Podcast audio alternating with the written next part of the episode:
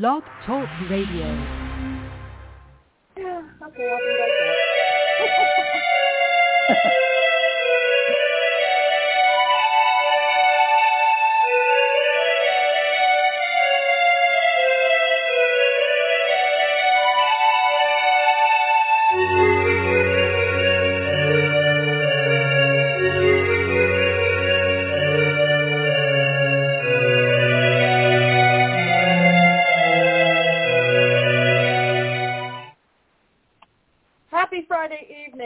name is Raina Starr. I'm your host. How do you like that? It doesn't matter if you like that.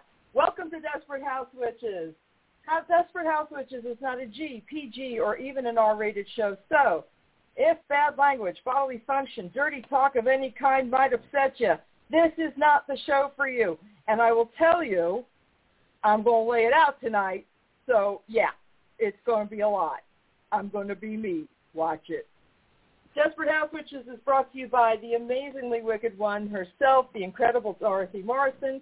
Please check out her social media page on Facebook for a link to this month's special. And time is running out, so y'all better get on the wishing box while it's available. So that's once again www.wickedwitchstudios.com. Check it out. It is our beloved Dorothy Morrison. Okay for the hour. Oh, this guy's amazing. Okay, so Storm Faerywolf is back, and we are going to talk about his much anticipated, already released, The Satyr's Kiss. Hello, my friend. Hello. Thank you so much for having me back. How are you doing? I'm, uh, you know, it, it's been it's been kind of crazy. I don't know if it's the weather. I don't know if my underwear's too tight. I don't know if I need a cookie. it could be anything with me this week. I feel overwhelmed, overworked, underappreciated, and like the universe has just decided that this was the week to fuck with me. How are you? Ah. Uh, well, I could. I feel yeah. I, I wonder if there's something. I have to talk to my astrological friends and find out what the astro weather Yeah. is because today's today especially has been tough. There's been there's been stuff. I know Mhm. we were chatting about it, but technical weirdness and communication stuff. And damn it, I can't even blame Mercury retrograde. So just point me point me in the direction of somebody to blame. right? And I, as I had spoken with Storm before we went on the air, I am under some kind of weird ass storm warning. It's not windy. It's not raining. It's not. There's no dark clouds. It's not thunder. It's not lightning. There's nothing happening, but there's a storm on the way. I'm like, okay.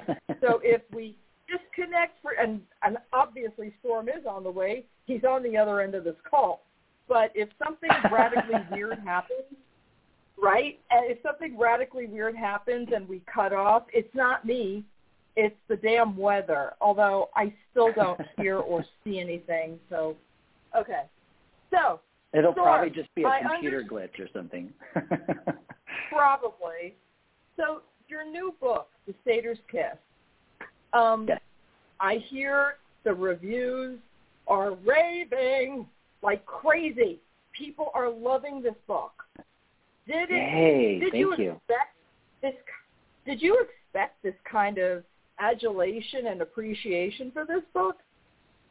No, of course not. I don't think I ever expect anybody to like anything that I do.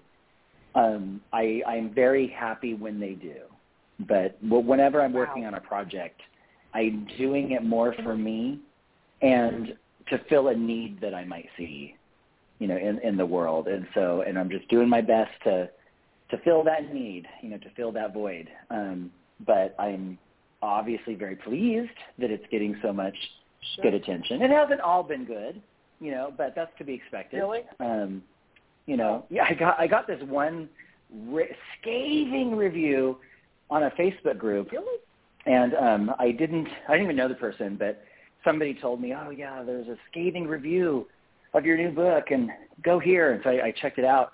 But by the time I got there, the moderators had already shut down comments because people were fighting and and then and then the author of the review like flounced out of the group, you know, like "Ooh, watch me leave," And um, I was like, okay, that's interesting. And then they copied it into a one star review on Amazon, and I was like, wow, that guy really he's he's really mad. You know, he really hates this book, and that's you know that's his prerogative. You know, whatever. It's not going to be for everybody. Of course.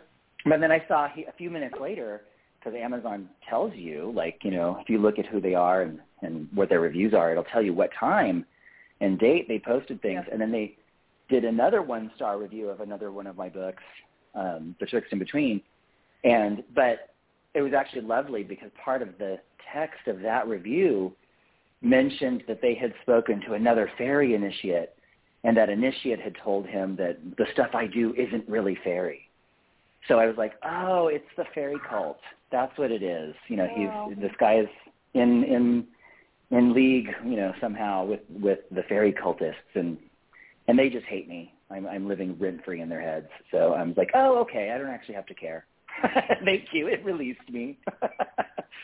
so, Well, that's so good. it ended I up being mean, okay. but it's I I don't understand why if you don't find something is for you that you just say this is very nice it's just not for me and politely put it down and not be a douchebag. I don't understand why everyone has to be a fucking dick online in public. Didn't your mama teach you better? I mean, seriously. Yeah, appar- apparently not. I- I mean, people are of course entitled to their opinions, you know. But I don't know when the opinion is just so angry, and I'm like, I have, I don't know why you're so angry, and then you say things like, oh, it's it's not well written, you know. I'm like, well, girl, I know that's not true. You know, I know I'm a good writer, Right. so thank you very much. But it's obviously not your cup of tea. But that's fine.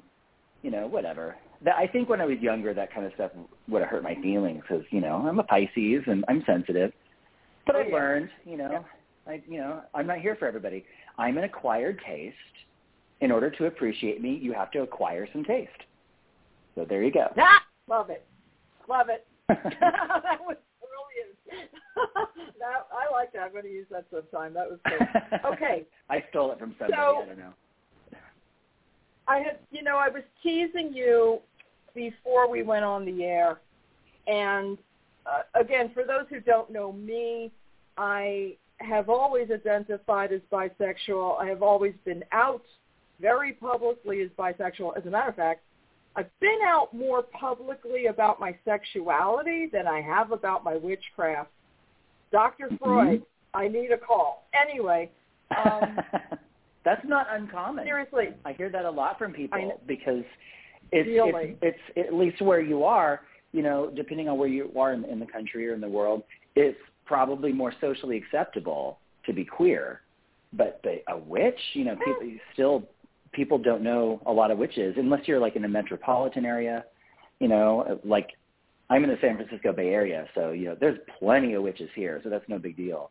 But uh, yeah, I've talked to plenty of people all across Yeah. the country, and they've told me the same thing. Like they could come out as queer, but it was Yeah. still more difficult, you know, to come out as a witch or pagan. Understood. Because I and I don't, you know, here for me, per- and it's just me. This is not a judgment call on other people. I felt like because I identify as female and I identify as bisexual. However, I'm actually pansexual after having done some research, which I'm good with Mhm. uh, obviously. I don't, you know, I love everybody, and I've been in relationships with lots of different type of folks because I like people. Yeah. I don't really Yeah, care right about on. body parts. It's whatever, whatever's attached is attached. That's fine. I don't really care. But you know, someone's spirit, someone's sense of humor. There are certain things that I find incredibly attractive, and I again, I've been in lots of different relationships. Um, my plan this year, however, because I have crossed the 60 line and I've been where I've been for almost 20 years, I'm like, this might be the year I fucking hit them with it. But anyway, I always felt it was important, right? I always felt it was important for me to to be very public about my sexuality because I'm an older person. I look very femme, um, and I thought it wasn't, in my mind, it wasn't fair of me to pass. That is just a judgment on myself. I hold no one else to the things that I hold myself to in that regard. That is a personal, personal, personal Yeah. decision. And I, I Yeah, just I felt that. that you know, I could, I could represent uh, a little bit better by just saying who I am and letting people know. And you know, when people find out about about my sexuality, it's a funny thing because people I've worked with for years who knew at one time are always surprised when they hear it again. Uh, like, oh right, yeah. It's, I mean, because you know, Yeah. I'm like every fucking one else, right? But anyway, Well, that brings and people me to the love whole to like project people love to project their own you know stuff onto other people and for some people if it's not like constantly in their face they just re, you know flow back to their original pattern or whatever is their comfort zone so it's very revealing about what people's comfort zones are Yeah, and I never got shit from, from anyone there for it. Um, even the homophobes were like, "Oh yeah, okay, I forgot." Okay, and Nice. they, you know, move along. It's like, well, you've known me all these years.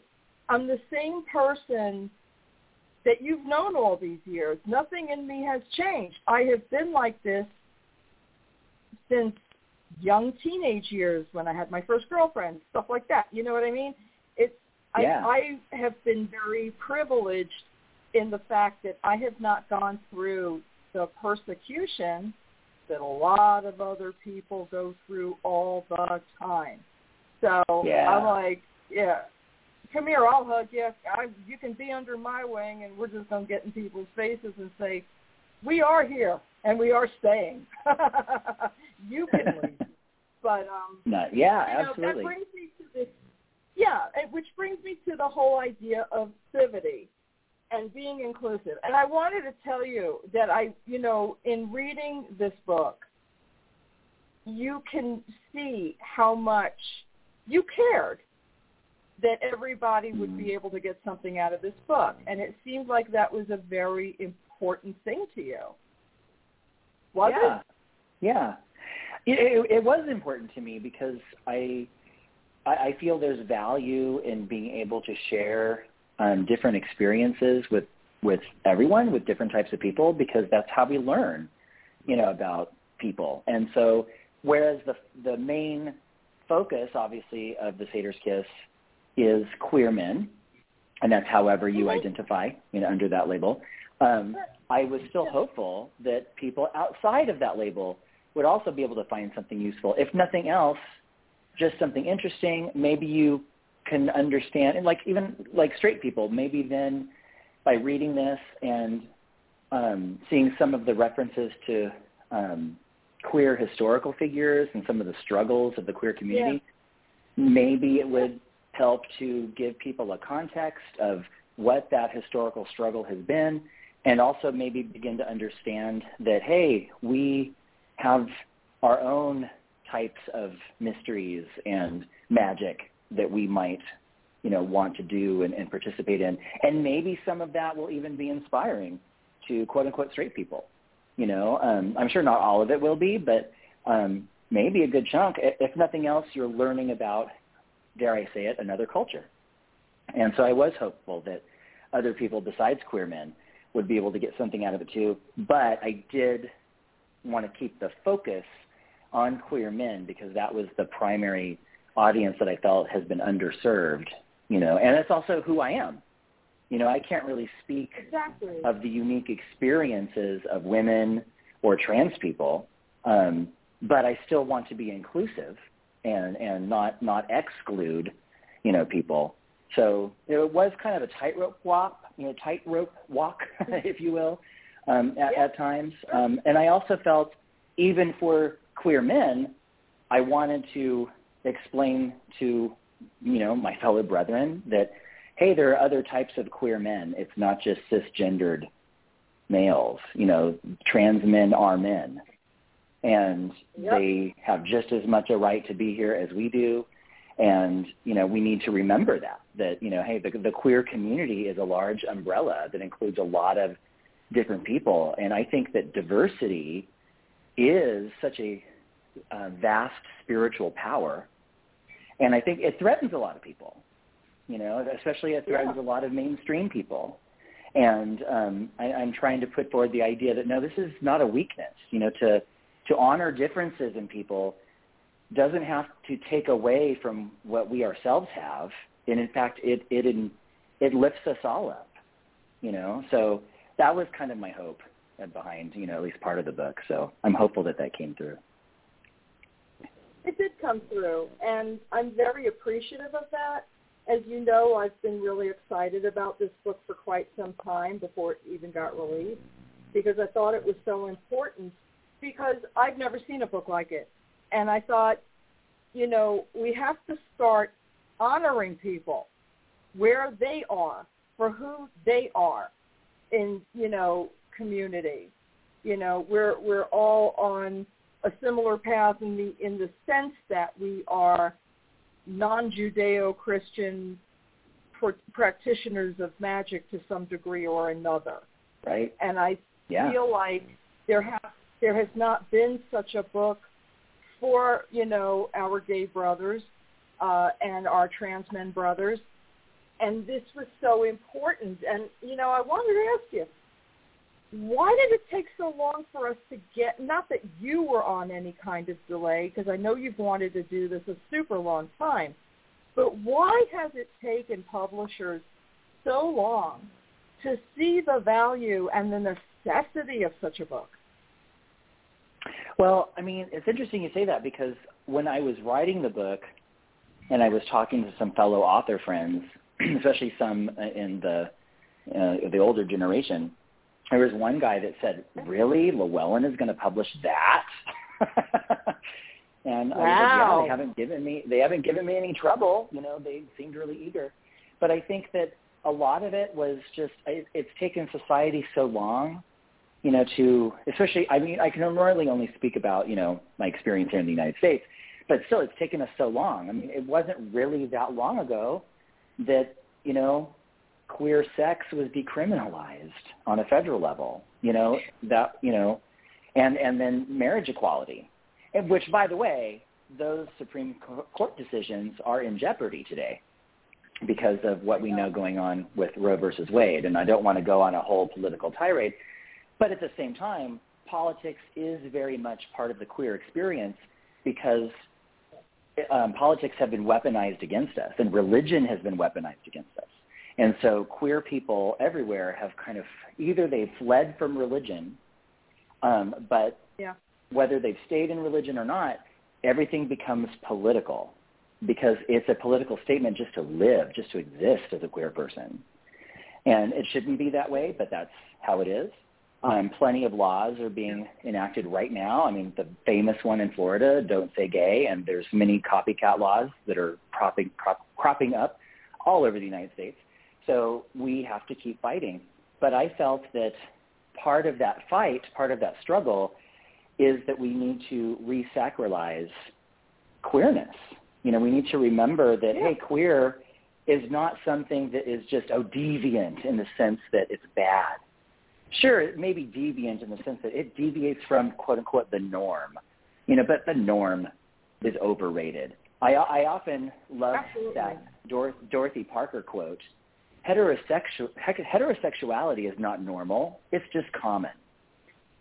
You know, yeah. and you know, not to get down on my straight brothers and sisters, you know, but you know, we have to remember that we, we are a minority, but we've been beaten down, you know, for so long, especially through politics and religion. And so I wanted to create a space in which not only could we honor the political and so I included a lot of queer figures from history who weren't part of the craft, but I feel should be honored as part of our craft today, what, what I'm calling a queer craft. And when I say a queer craft, sure. I'm not talking about a specific tradition. You know, I'm talking about um, basically creating that tradition for yourself, you know, based on your queer needs. You know, so, um, yeah. but yeah, and, and the, the religious has been you know, weaponized against us as well, mostly Christianity, but not just that. And so, um, but even in some places in paganism, you know, um, there has been a lot of homophobia and, and transphobia. And, um, you know, we're hearing some of that now. You know, some people are speaking up in the Gardnerian Wicca tradition, you know, because there's a big Yep. thing going on now with some people saying that, oh, you can't include trans people. And if you do include trans people, you're not a traditional Gardnerian. You're a reformed Gardnerian. And this is really just fundamentalism all over again. You know, and so and I I have Gardnerian friends who are very inclusive. You know, Jason Mankey, Yep. you know, for, in particular, who has released videos recently talking about how, hey, Gardnerian is for everyone. You know, and It it's is. not about Yeah. the male and female forces. It's a magical religion that honors gods and goddesses. And I think that's so beautiful.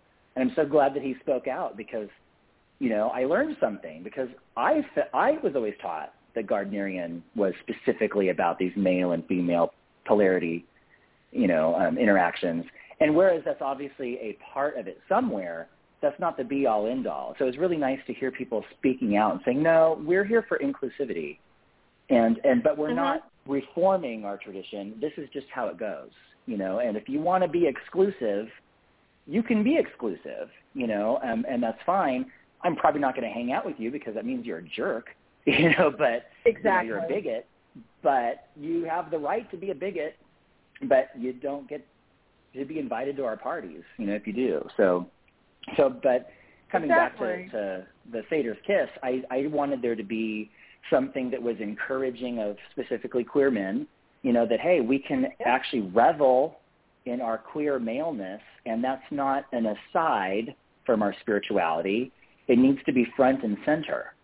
And that's why I also included sex magic, um, because there really wasn't anything that I found that was sex magic for queer men. A couple little things out there, but nothing like this. And I I wanted to Right. present something that told people, hey, queer sex is sacred too, and and Yeah. that's something that we can um, utilize in our rituals if we want to. And and but and that's a big thing if we want to. You know, even in this book, I'm not telling people, oh, you have to have sex, you have to do these, you know, sex magic things in order to be part of the queer craft. No, the queer craft should be what you make of it. If you're a queer person and you want to have a queer craft, here are some suggestions in which how you might construct that for yourself or for your group. But I'm not going to tell people how to do it, you know, because we all have to figure out how to do it for ourselves. So I also included Sure. um, versions of rituals that were not sexual, you know, because not everybody is going to be sexual. Some some queer men are asexual, and and Yep. that's beautiful, and that's part of our community as well. And those people should be honored too. Um, so I, I did try to be as inclusive as I could, um, and again, hopefully, hopefully that comes through clear enough. It does. And uh, just a quick quick aside about what you were talking about a moment ago. Um, I am Gardnerian, and if they want to call me a Ah. reformer, that's that's fine. I don't really give a shit because, quite frankly, it's all a game of fucking semantics. Let me just say this: it's a game of fucking semantics.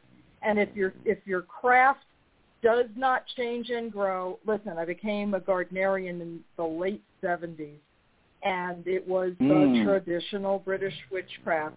But you know what? When you grow and you know more, you advance if you're a smart person. You learn things if you're a smart person. You change if you're a smart person. Any craft, any practice that does not evolve dies. My audience has heard me say that 9,000 times through rants and every other fucking show because it pisses me off. Because if people want to stay ignorant and stay in the past, good luck to you. The rest of us are Well, moving here- ahead. So have a nice Yeah, day. I mean, you know, and here's the thing, you know, if if you want your craft to be static and unchangeable, then there's no reason to train with another person. You can just read a book right? because a book is static and for the most part unchangeable un- unless it gets a revision, right?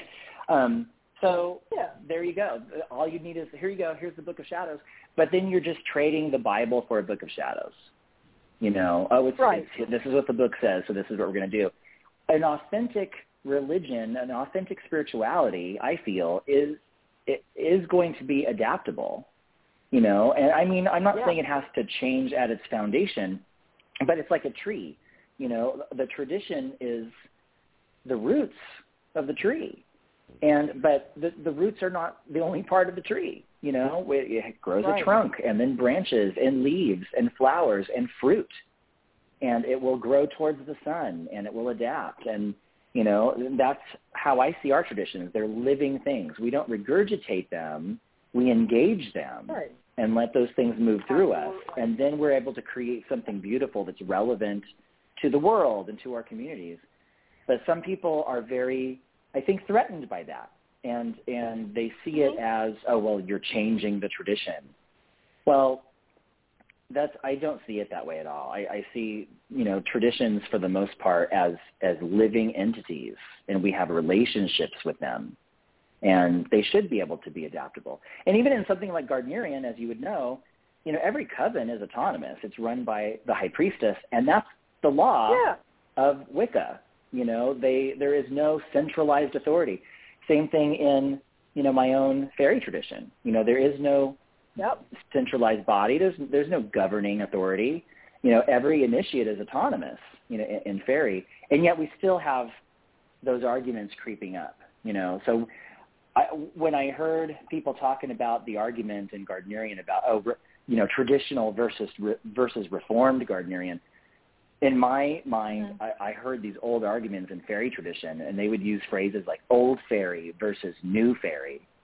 You know, of course, uh-huh. the unspoken is old Faery is more authentic, and new fairy. Well, we don't know about that new fairy thing, you know, and it's it's just another way to divide people to create schism it's it's an ego play. It's a power play, and um, I really don't want any part of that. That makes no sense to me. You know, we should really be Absolutely. working together as much as we can, because all witches, you know, we all witches together are still such a minority, and yeah. especially now in this climate, we really should be having yeah. each other's backs. You know, but oh, sadly, know, that's definitely. not how it goes uh, you know, and here's the thing that cracks me up about old versus new. Listen, everything was new at one time. Relax. Right. exactly. Right? I mean, when it first Wicca started, was new. Whatever the fuck it is, it was new at one time, and other people Right. decided that they were going to work together and build something. But this fucking isolationist existence we've been having and it started way before fucking COVID. Because I will tell you, when when kids got cell phones and shit, everybody was, you know, didn't want to have to engage because of personal discomfort, discomfort of rejection, fear of all kinds of things, which is shit we've all been dealing with since year one. Everyone has insecurities. Everyone has neuroses. But before cell phones, we had to engage. And the fact that now people don't have to and they get to be assholes on, on a keyboard somewhere and not take responsibility, it has bred a society, and of course I'm not talking about every single person, but look around you and see what is happening to people. They are becoming little islands unto themselves. And the idea of community, oh, it sounds good, it sounds nice, but no one does anything in you know what I'm saying in the in the larger scope. People are still yeah. very closed I, I, this idea of community, you know, when you talk about like the pagan community, well, it's not really a community though. You know, it's it's it's a no. scene. You know, it's the pagan scene, and within the pagan scene, we have individual communities, and some of those are really healthy and, and wonderful, and I, I will say I, I feel personally blessed because um, the communities that you know we have built and we tend to um, tend to be yeah. pretty healthy. I'm going to knock on wood. you know, tend to be pretty healthy. Yeah. I think because none of us are really trying to be all that. You know, none of us are trying to lord it over anybody else or or put on airs. Yeah. You know, I might talk about the you know, the specific experiences. You know, that that I've had, and you know, I've been doing this a really long time. But I'm not here to say, oh, because I've been doing this for more than 30 years, that makes me better, you know, than somebody else who maybe just started a couple of years ago. We all have value, and we all have our oh, yeah. personal, unique experiences with the divine, and I think we should be able to share those with each other. And certainly, some people are more experienced than others. But when you start to feel that, oh, your length of time in the craft or your experience in the craft makes you a better person than somebody else, you've lost it. You've bought your own PR. And now you're, oh, you know, on board to just becoming a cult leader, you know. And so I I really try to, you know, just be down to earth, you know, when I'm I do um for our Black Rose Witchcraft course, um we have a, a Discord server. Yeah. And so every week I do what I call an open office hour. And um people can bring questions, you know, about whatever, and, and I'll, I'll talk about them. But often we'll end up talking about, hey, what did you watch on TV last night? Or, you know, what's been going on with you? Let's talk about Star Trek, you know, whatever. Down to earth. It doesn't always have to be this grandiose, okay, this is the spiritual exercise. Because part of community is getting to know people and, and, and becoming familiar with people and it shouldn't just be about this hierarchy and you must act this certain mm-hmm. way and you know but and i see a lot of witch communities do exactly that. It, it can give people an opportunity to really inflate their ego. And I, and that happens in occultism. I see that a lot you know and i've always kind of taken that as a warning you know like hey that could happen to yeah. me too you know and so i just i want to watch it you know i'm just going to be as honest as I can and as transparent as I can because I yep. feel like the minute I stop, it's possible because there's been plenty of good people that just became cult leaders, you know, and yeah. I, I think that's that's that's that's part of the human condition. You know, you we're wired towards tribalism to some degree, and um, and that can be really scary. And how do you honor yeah. your tribe without then making it us versus them.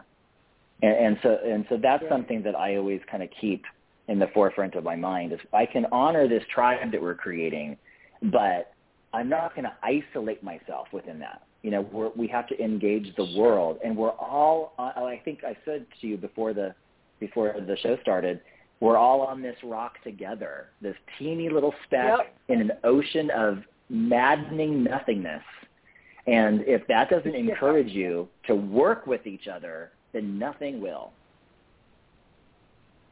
Yeah. I mean, especially now at the brink of losing democracy.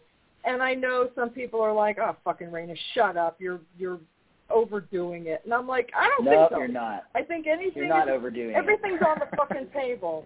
I know, right? I mean, it feels like once you start messing with the Constitution and settled law, I really have fear for all of my friends and most of my family because they Mm-hmm. fall into a multitude of spectral things, uh, learning-wise, emotionally, sexuality, non-sexual. I mean, all of it. I mean, I have a big multi-hue, multi-sexual and not family. I mean, this is my family. I, I have to Mhm. worry about this. So it's you know everything is not about me. I will never need another abortion. No one is looking for my ass. Just saying. But the idea that other people who will need these things and need these services, and they will lose the ability and the rights to things that I had access to, terrifies the shit out of me. I will tell you, I have a 30-year-old son who is talking about getting a vasectomy because he doesn't want to get anyone pregnant and ruin their lives potentially. You Yeah, like, I hear know that. I'm young, but I, these are things I have to think about, and I'm like, I respect what you're saying. I support what you're saying. I would be afraid too. That's how crazy the world is. You know, Yeah. used to be Yeah. no one no one gets an abortion on purpose, but you know, things do happen. You need to be able to let people control their lives and their destiny. And as I've said once before, an abortion saved me from a violent partner. because if I had had Yeah. another child with him, I could have been killed. So you know what I'm saying? Mhm. People don't know. Folks just don't know. But you know, we were talking about inclusivity, and and the other side of that, which just gripes my buttocks, is the fact that we have to be inclusive sometimes. Why can't you write, or so, you being the general you, somebody write a book that says, you know what, I am tired of making all of society fucking comfortable. Maybe we need to make them uncomfortable. What do you think about that? Well, I think I think there's definitely a place for that. You know, it's kind of that punk rock mentality. You know, you know, going against the grain, which I think is also an inherent witchcraft mentality. You know, I, I do think that witchcraft Yeah. at its core and its DNA is at least a bit counterculture. You know, because it it holds up a mirror, you know, to the overculture, and and and says, hey, look at this shit you're doing. You know, w- we get blamed, you know, for all this, but you know, what the fuck are you doing? And I I feel that witchcraft, again, kind of at its core, is a religion for oppressed people, you know, on some level. Yeah. And um, and Yeah. therefore, I expect people who are witches to be more inclusive. I expect people who are witches to be more understanding of different types of people. Because, dude, you know, we're we're in the in the target. We're in the crosshairs. You know, in the religious right. We're right. Queer people and witches. It's like there you are. Um, you know, so I, I'm always really disappointed when other witches are not inclusive. You know, when other Yeah. witches are bigots. You know, the TERFs. You know, in in in witchcraft Yeah. just freaks me out. Racists. You know, there's no place Yeah. for this in the craft as far as I uh-huh. can. There's no place for this in the world as far as I'm concerned. I, I think that if you are a racist, if you're a bigot, a misogynist, you know, transphobe, Islamophobe, all those things, you're a freaking bigot, you know, and you know what? Maybe you can get over it. And I've certainly heard stories of people who have, you know, seen the light and, and repented, Sure. and I'm always hopeful, you know, but there's there's a lot now. I think the the the right end of the political spectrum has really just been rearing its ugly head for the past several years, and I'd like to think that it's because they're on their way out. Um, but a, a, a wounded and trapped animal can do a lot of damage. And so we have Oh, to yeah. watch ourselves. The violence is on the rise. You know, um, hate crimes have been on the rise. Like what was it, 2020? Or um, there was a um, the highest spike in hate crimes. You know, in 12 years. Oh yeah. You know, so Yeah. it's it's scary. You know, this anti-Asian hate. You know that um, the former guy fueled. You know, by his his racist tirades about you know a virus. A virus doesn't. You know, a virus itself isn't racist. It's not, not attacking just one type of people. It's not the fault of just one type of people. You know, we have to come together, all the people, you know, to to tackle these things. And and we've just failed. You know, as a species, you know, we have failed this latest challenge. But Oh, you know, we still can do it. We can step up, but we have to work together. We have to work together. And so I do think that inclusivity, you know, is very important. We need to, on some level, we need to, you know, make people comfortable enough to hear the message, but we need a multi-pronged approach. It's not always about Yeah. making people comfortable. You know, we shouldn't always have to make white people comfortable in order to talk about Exactly. racism. It's not a comfortable Mhm. conversation because it's a horrible thing and we're all to some degree complicit in it. You know, maybe not individually, Yeah. you know, but collectively we Yeah. are. And we need to have those tough Right. conversations. And it's not going to be comfortable for the people who are the recipients of privilege. I'm a white person, you know, so I have to be anti-racist. Am I perfect with that? Absolutely not. I'm learning to do better each and every day, you know, but that's what we have to do. We have to own it. It's not white guilt. I don't feel guilty, you know, but I do feel a certain level of responsibility to do better, you know. Um, Oh yeah. was that thing Yeah. that just happened, you know, recently with Lizzo? You know, she released a, a, a song and um, it had a slur, you know, in the lyrics, and it it was a word that I actually didn't know was a slur. You know, the word the word is spasm. Really? You know, and it comes from spastic. And that's something that people used to call each other. You know, I grew up in the Oh. 70s and 80s and whatever, and that was just a Yep. thing. And and she had it in her in her um song and you know, people were upset about it and they said, "Hey, that's not cool." And she looked at it like within like a day, like 2 days. She looked at it and was like, "Oh, you're totally right. I didn't know that that was a slur, Wow. but I see that it's hurting people." And so she Yeah. took it out of the song and re-recorded that and released a version that didn't have it. And that's how you do. You, you own your Yeah. mistakes, you own your flubs, and and you take responsibility for them, and then you move on. And that's how we make the world a better place. Yeah, and you know, I will tell you, when someone is being corrected, approach really helps determine and guide what the outcome is going to be. I did so, listen. I did something super stupid without even realizing it. I posted something, um, and I didn't look at it enough. I didn't pay enough attention to what was happening in the picture, and I had uh, a very wonderful person and speaker come to me and say, "Listen, this isn't cool. You're, you know, I I understand what your intention was, but this is what I'm seeing." And I went, "Oh, fuck! I am so Right. sorry." Put pulled it down Totally. and you know, we had another conversation. We had a few conversations after, and it, and I said, you know, when someone you respect, especially, comes to you and says, "Hey, you fucked up," it makes it so much easier to accept and, you know, resolve quickly. Because I see people dig their fucking heels in. I can do what I want. No, you know what? Maybe you shouldn't.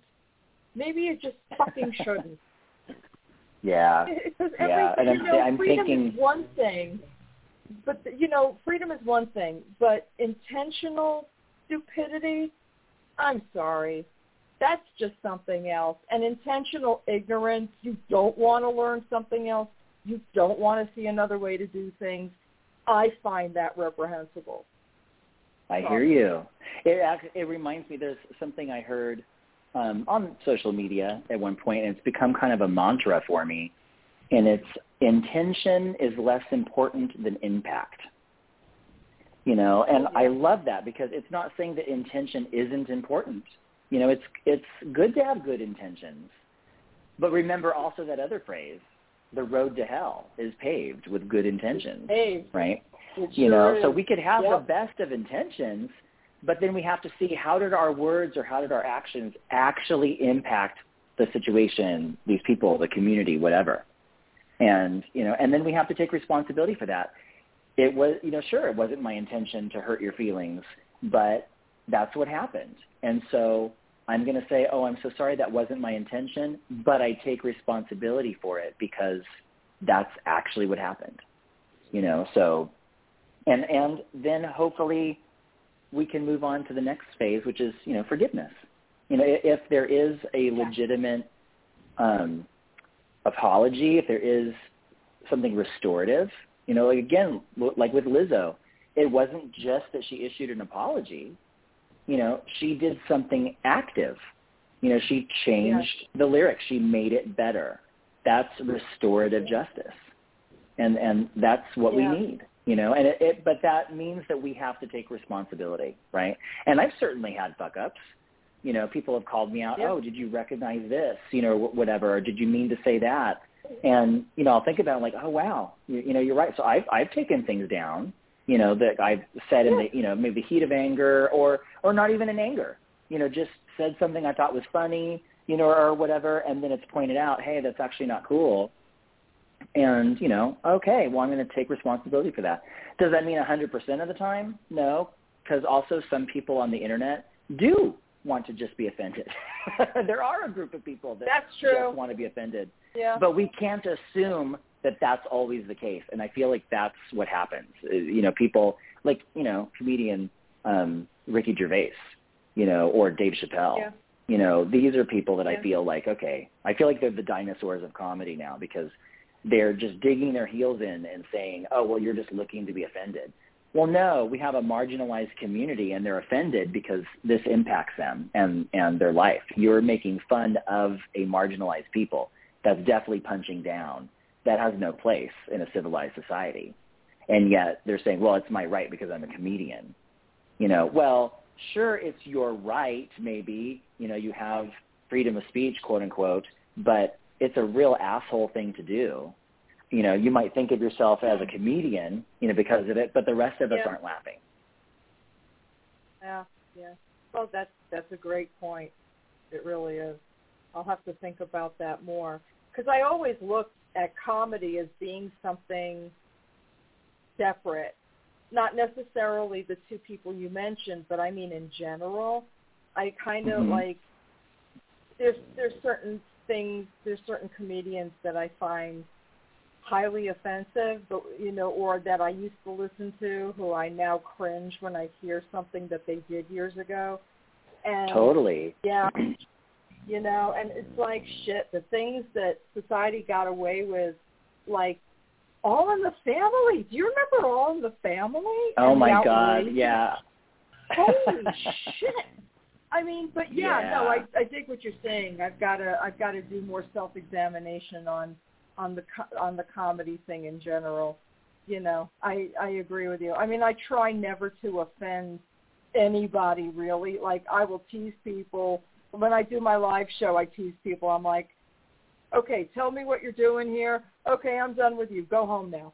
And they laugh at me, but it's not meant as anything other than funny you know so i don't think i'm hurting anybody but i'm not calling anybody out and i'm not making fun of people because i think that's not cool Yeah, there's a there, there's a difference. There's a difference. You know, I Yeah. think you know comedians. One of their I don't know jobs, as I see it, in terms of like the spiritual role, you know, of a comedian, is to speak truth to power. You know, and and to look at those who are in power and and make fun of those people because that's Right. important because the people who are in power in the overculture we need to be able to call those things out and you know make fun of them. It's not threatening them because they're the ones in power. You know you can make Right. all the jokes you want to about white people and I, I'm not offended by it because you know we're the ones who have oppressed other people you know collectively. True. And you know so we need to call you know we need to use comedy and, and, other forms of art in order to shine a light on those power structures. Yeah. but when you're using that power to call people out who are already disempowered that isn't funny. That's just mean. And and it and Oh, that actually encourages violence. You know words do matter. You know um when you have people you know calling you know other people less than human you know that creates a situation in which certain people feel like other people are less than human and then it's okay to perpetuate oppression violence murder and that happens.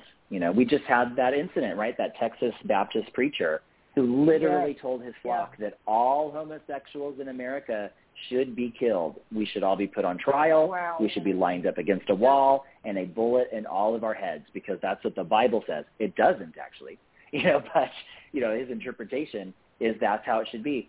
I personally believe that that should not be protected under the first amendment. I i do feel that we should have something about That's hate speech. Hate speech should not be protected because it directly goes into violence and we can see the correlation. Anything anything that uh, that encourages others to commit a crime upon Yes. another person that is that's hate i thought hate speech was outlawed at one time didn't someone try to Um, write a bill and get it passed oh I mean, good Well, luck right now.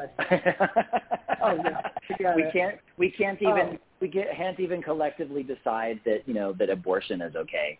And you know, I'm of the camp Yeah. that not only is abortion okay, I think it should be free. You know, I I, th- I think we I should make too. it super easy for for um, um, women and, and others who have wombs to be able to get abortions, no questions asked. You know, you shouldn't have to go through any sort of like counseling or you know what? No, that's your right. It's your body. You should be able to do what you yeah. want with your body. And and the fact that we're debating this as a species is yeah. deplorable to me. I agree. Oh wow, yeah, you're totally on the money with that. Because and it's it's not even just that. It's like a domino effect. The first one falls, and then every fucking thing else falls after it, and the next thing right. you know, we're back in the fifties. Yeah, or worse. You know, it's yeah. you know, and and we're and that's that's a real thing. I know that that's you know people say, oh, the slippery slope, the slippery slope. But in this case, mm-hmm. that's absolutely true because you know the same um, legal rulings that went into you know Roe versus Wade, you know, are the same legal ro- rulings that gave us you know the decriminalization of homosexuality and equal marriage rights. Yeah. So if you're going to nullify you know what allowed Roe v. Wade to be the law of the land, that means the others are they're just they're next. You know, they're they're just next. So yeah. I, I, I want people to be very aware of that. On the table. Yeah, and, that, and I, that's I another reason about I felt. It. That's another reason I felt that you know this type of book was important. I mean, obviously, when I was writing this book, we hadn't had that news about Roe versus Wade, but we'd had all these laws, you know, coming up about you know, you know, not allowing you know queer people to exist. You know, don't say gay, and um, you know, so when I was writing The Satyr's Kiss, it was also because I want there to be something out there that's saying, hey, it's okay to be you, and in fact, it's powerful and it's magical to be you. And you don't have to hide yeah. this aspect of yourself in order to be a witch or a warlock or whatever term you want to use. You, you can make it front and center if that's what you want. And if that's not what you want, that's fine too. You don't have to practice the craft this way. I'm not telling everybody that this is how queer people must practice. I'm just giving some suggestions yeah. as as to what we might include to make our spirituality speak more to us and our lived queer experiences. Absolutely, it's such a fantastic book. You really outdid yourself. Thank you. I, I thank you so I'm, much. I, I really I'm, that's very touching. Thank you. I'm blown away by it. I knew it was going to be special, and I had told you that I knew it was going to be special and it outdid, in my mind, everything that wow. I thought it was going to be. So I wow, am, thank I'm you. so That's, appreciative. Wow. it, it it means it means so much that I have this book for people that I love that I can share with and encourage them to go buy. Go buy this book. Um, oh, you know, I, I you're gonna make me cry. Thank you. Oh. it's been su- such a necessary book. And if you're just somebody who loves people, and I, I kind of fucking do. I, I mean, I know I'm cranky and um, you know, I I complain about being old and my ass hurts and my tits are dropping, but you know, I really do love people and I want them to be okay. And it's yeah. not just the people in my sphere, because quite frankly, we're on as a as a species, we're on a collision course with some really bad shit. And I'd fucking rather see us hang together. Right? Absolutely. Absolutely. You know? There's too much division. Love, you know, uh-huh. and and yeah. and the I feel like the only way we really can effectively come together is not by ignoring our differences. It's it's by looking at our differences and honoring our differences. And once we are yeah. able to look at somebody who is different than we are and we can legitimately honor them, then we have the first glimmer of hope, you know, as a species to be able to come together and actually do this thing right. And, you know, I'm just like, I, we better figure it out soon because one of these days, one of those asteroids is not going to miss. You know, we need right. We need to collectively come together and realize we are on this rock together, and we have to work yeah. together. And that doesn't mean we all have to be homogenized. The opposite is true. We oh, that means we have to honor our differences and be intrigued, interested in each other's differences. because maybe there's something exactly. in how somebody else is doing that's you know maybe it's not what you're doing and it may, maybe it even makes you feel uncomfortable but sit with that. What about it makes you feel uncomfortable? Is it just because it's foreign to you? Maybe there's something in there that's actually useful. You know maybe maybe right. it can give you a perspective on your own life. You know i think only through looking at other people and trying to look through their eyes you know do we start to get that spiritual message of unity. You know, a lot of a lot of spiritualities, a lot of religions like to talk about, oh, we're all one, we're all one, and yet there's a lot of tribalism, you know, that says, oh no, it's us versus them. I think it's okay to have your tribe, but the minute it's sure. us versus them, you've lost it. Oh, you yeah. know, so I want Absolutely. people to work with people who are unlike them. And that was another reason why I wanted to be as inclusive as possible, you know, with this book because I'm Yeah. hopeful that more people will get the message, and yet it's still focused, you know, on a particular community because that's, you know, I, I'm a gay man, and so that's really what. I can speak of with some authority. And not that I can speak for every gay man. We're certainly not a monolith, you know. And I, there's plenty Absolutely. of gay men that can't stand me, you know, and have want nothing to do with what I'm doing. That's fine too, you know. Um, again, I'm not everyone's cup of tea but I'm hoping that that message, you know, of you know being able to honor each other's differences, and then being proud of our own differences. You know, the queer community is a is relatively small community, but we're wildly colorful, and we're wildly Oh, yeah. diverse, and I, and I feel that makes For us sure. strong. You know, there for a while, there a few years ago, there was a Change.org petition that was drop the T from LGBT. And it was just terrible, just horrible. Oh. And there were even some Horrible. people who were elders, you know, in the craft, well-known elders of the craft, who signed that petition. And I saw their signatures on this petition.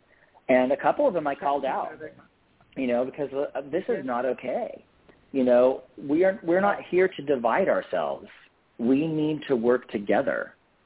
You know, and so but but those things, you know, I, I those people who had signed that petition didn't feel that they were being hateful in doing it. They thought it was logical.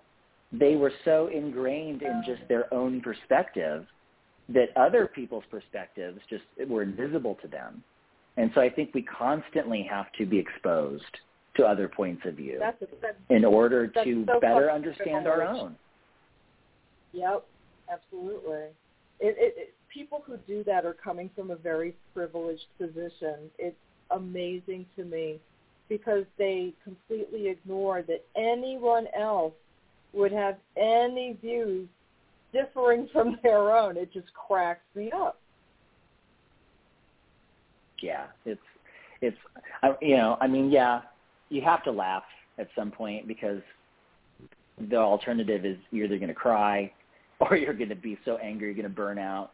And not that anger is bad. If we can do something, if we could channel that anger into right action, you know, and just not let it poison us, then that that's fine. But sometimes you do. You just have to laugh. Just have to laugh it off. And I try to do that with, you know, bigots on the internet. You know, people will every once in a while comment to my stuff because I, I try to say things that are inclusive and and affirming to Yeah. people. I, I'm often You trying will. to affirm trans people in the craft. I'm I'm not trans, but you know, I I think it's really important that that non-trans people, that cis people, affirm trans lives. I think that's important. And people have asked me, well, why? If you're not trans, why are you doing this? I'm doing it because I'm not trans. That's why I'm doing it. Because they're different than me, and they deserve the same respect as anybody else. And I see them being attacked all the time. You know, even within the queer community, you know, they're they're often attacked and excluded. You know, and also I will say to some degree, the um, it's not as violent, but the same thing with bisexual people. There's often an erasure of bisexuality. Oh yeah. And so I wanted, I, I definitely Oh, yeah. mentioned that in the Satyr's Kiss as well, um, because a Yeah. lot of gay people will, you know, have these judgments. Oh, well, they're not really bi. You know, they just they're just confused, or they just haven't figured it out, or Yeah. they're just trying to look cool. And I'm like, no, people, bi- bisexual people exist. That's real. You know, it might not be your lived experience, and that's fine. I'm not bisexual, but I'm not going to assume that everyone is gay just like me just because that's my life experience. That's pretty small-minded. So, oh my anyway, God! blah blah the blah. Guy, rant, rant, rant. I have, I have to tell you something. It's, I mean, it's, but it's true. And quite frankly, I will be honest with you. The person that that I gave my virginity, quote unquote, to, I was raped previously, so Oh. I didn't consider that anything.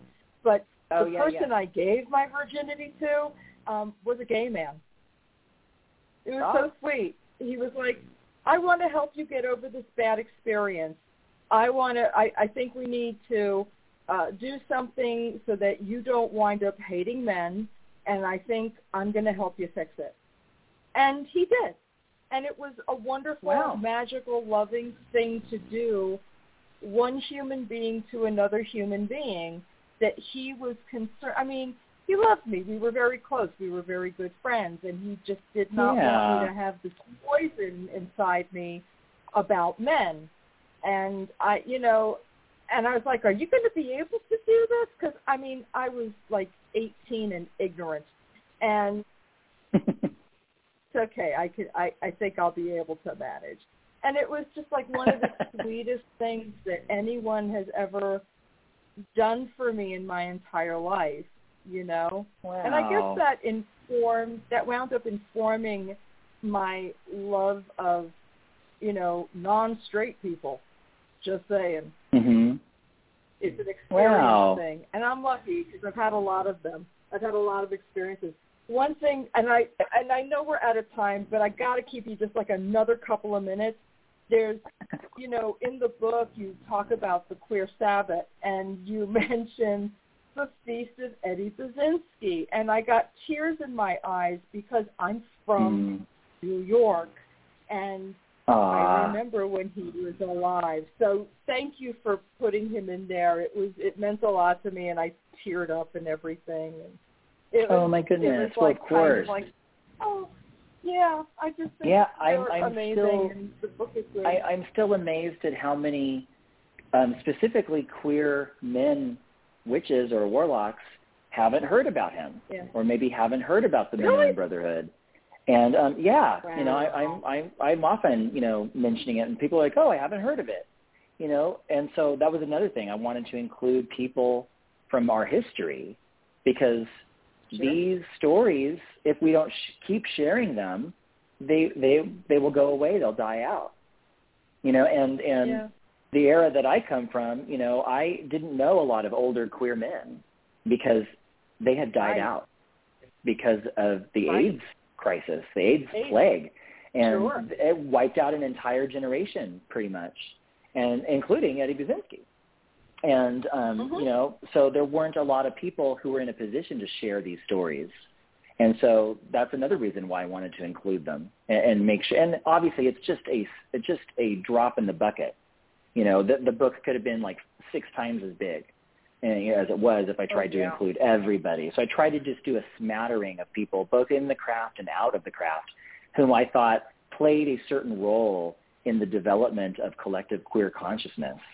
And but I'm hoping that people will continue their homework and go out there and, and find about all the people that I didn't get an opportunity to include, because these are important stories that we need to remember.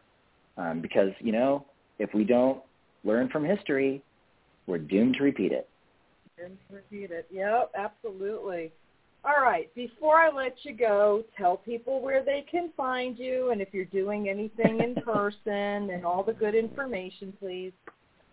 All right, thank you. So obviously you can find me at my website, faerywolf.com. That's F-A-E-R-Y, W-O-L-F dot com. That's A before E, um, just for you people trying to write it down quickly.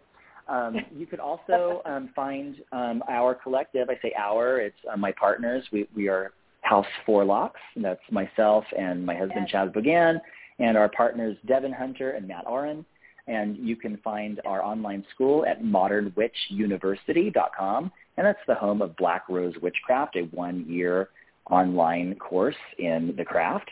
Um, and you can also find me on Twitter. You can find me on Instagram and Facebook. I probably won't respond much on Instagram or Facebook, so find me on Twitter. and in terms of events, um, I'm trying. I'm scrambling with my brain, trying to think what events are we doing. Um, uh, nothing in person, um, but I do have some Okay. virtual events. And in October, I'm going to be doing um, some Moat That Con.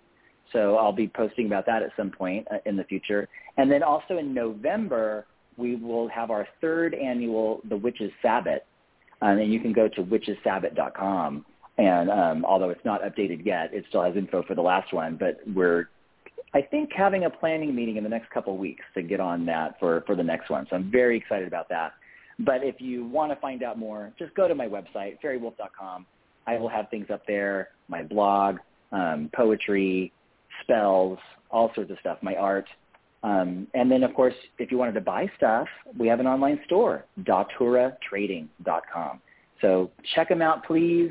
Um, we are witches 24-7. That's how we make our living. We don't have regular mundane jobs. So if you want to support us, you can buy our books. Um, you can buy services. We do offer services um, online through Zoom. Um, and again, the classes at modernwitchuniversity.com.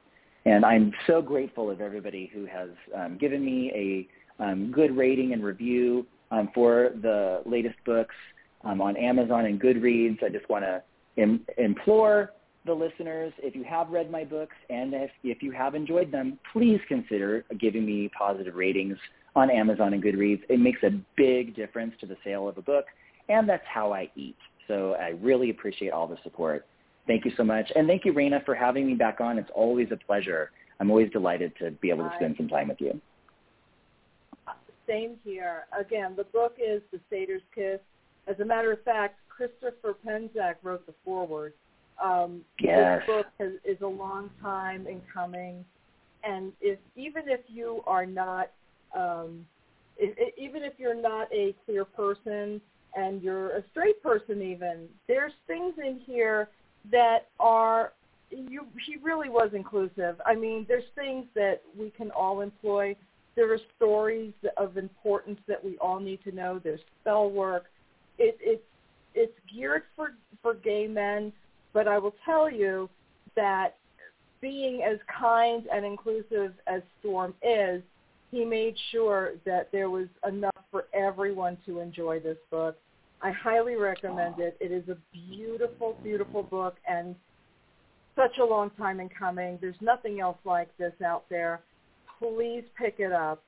Uh, Thank you. Storm, And it's on Audible, again, too. Thank you.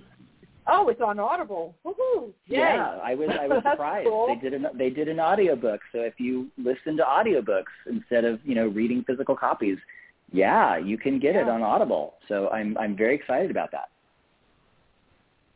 Fantastic. Once again, Storm, thank you so much, and uh, I'll hit you up for another visit very soon, okay? Right on. Thank you. It's always a pleasure. Thank you so much for having me back. Same here. Thank you. Have a great night. You too. Okay, guys, that's it for tonight. I will see you next week. Have a wonderful weekend. Look after each other. Do something nice for somebody. Blessings to y'all. Talk to you next week.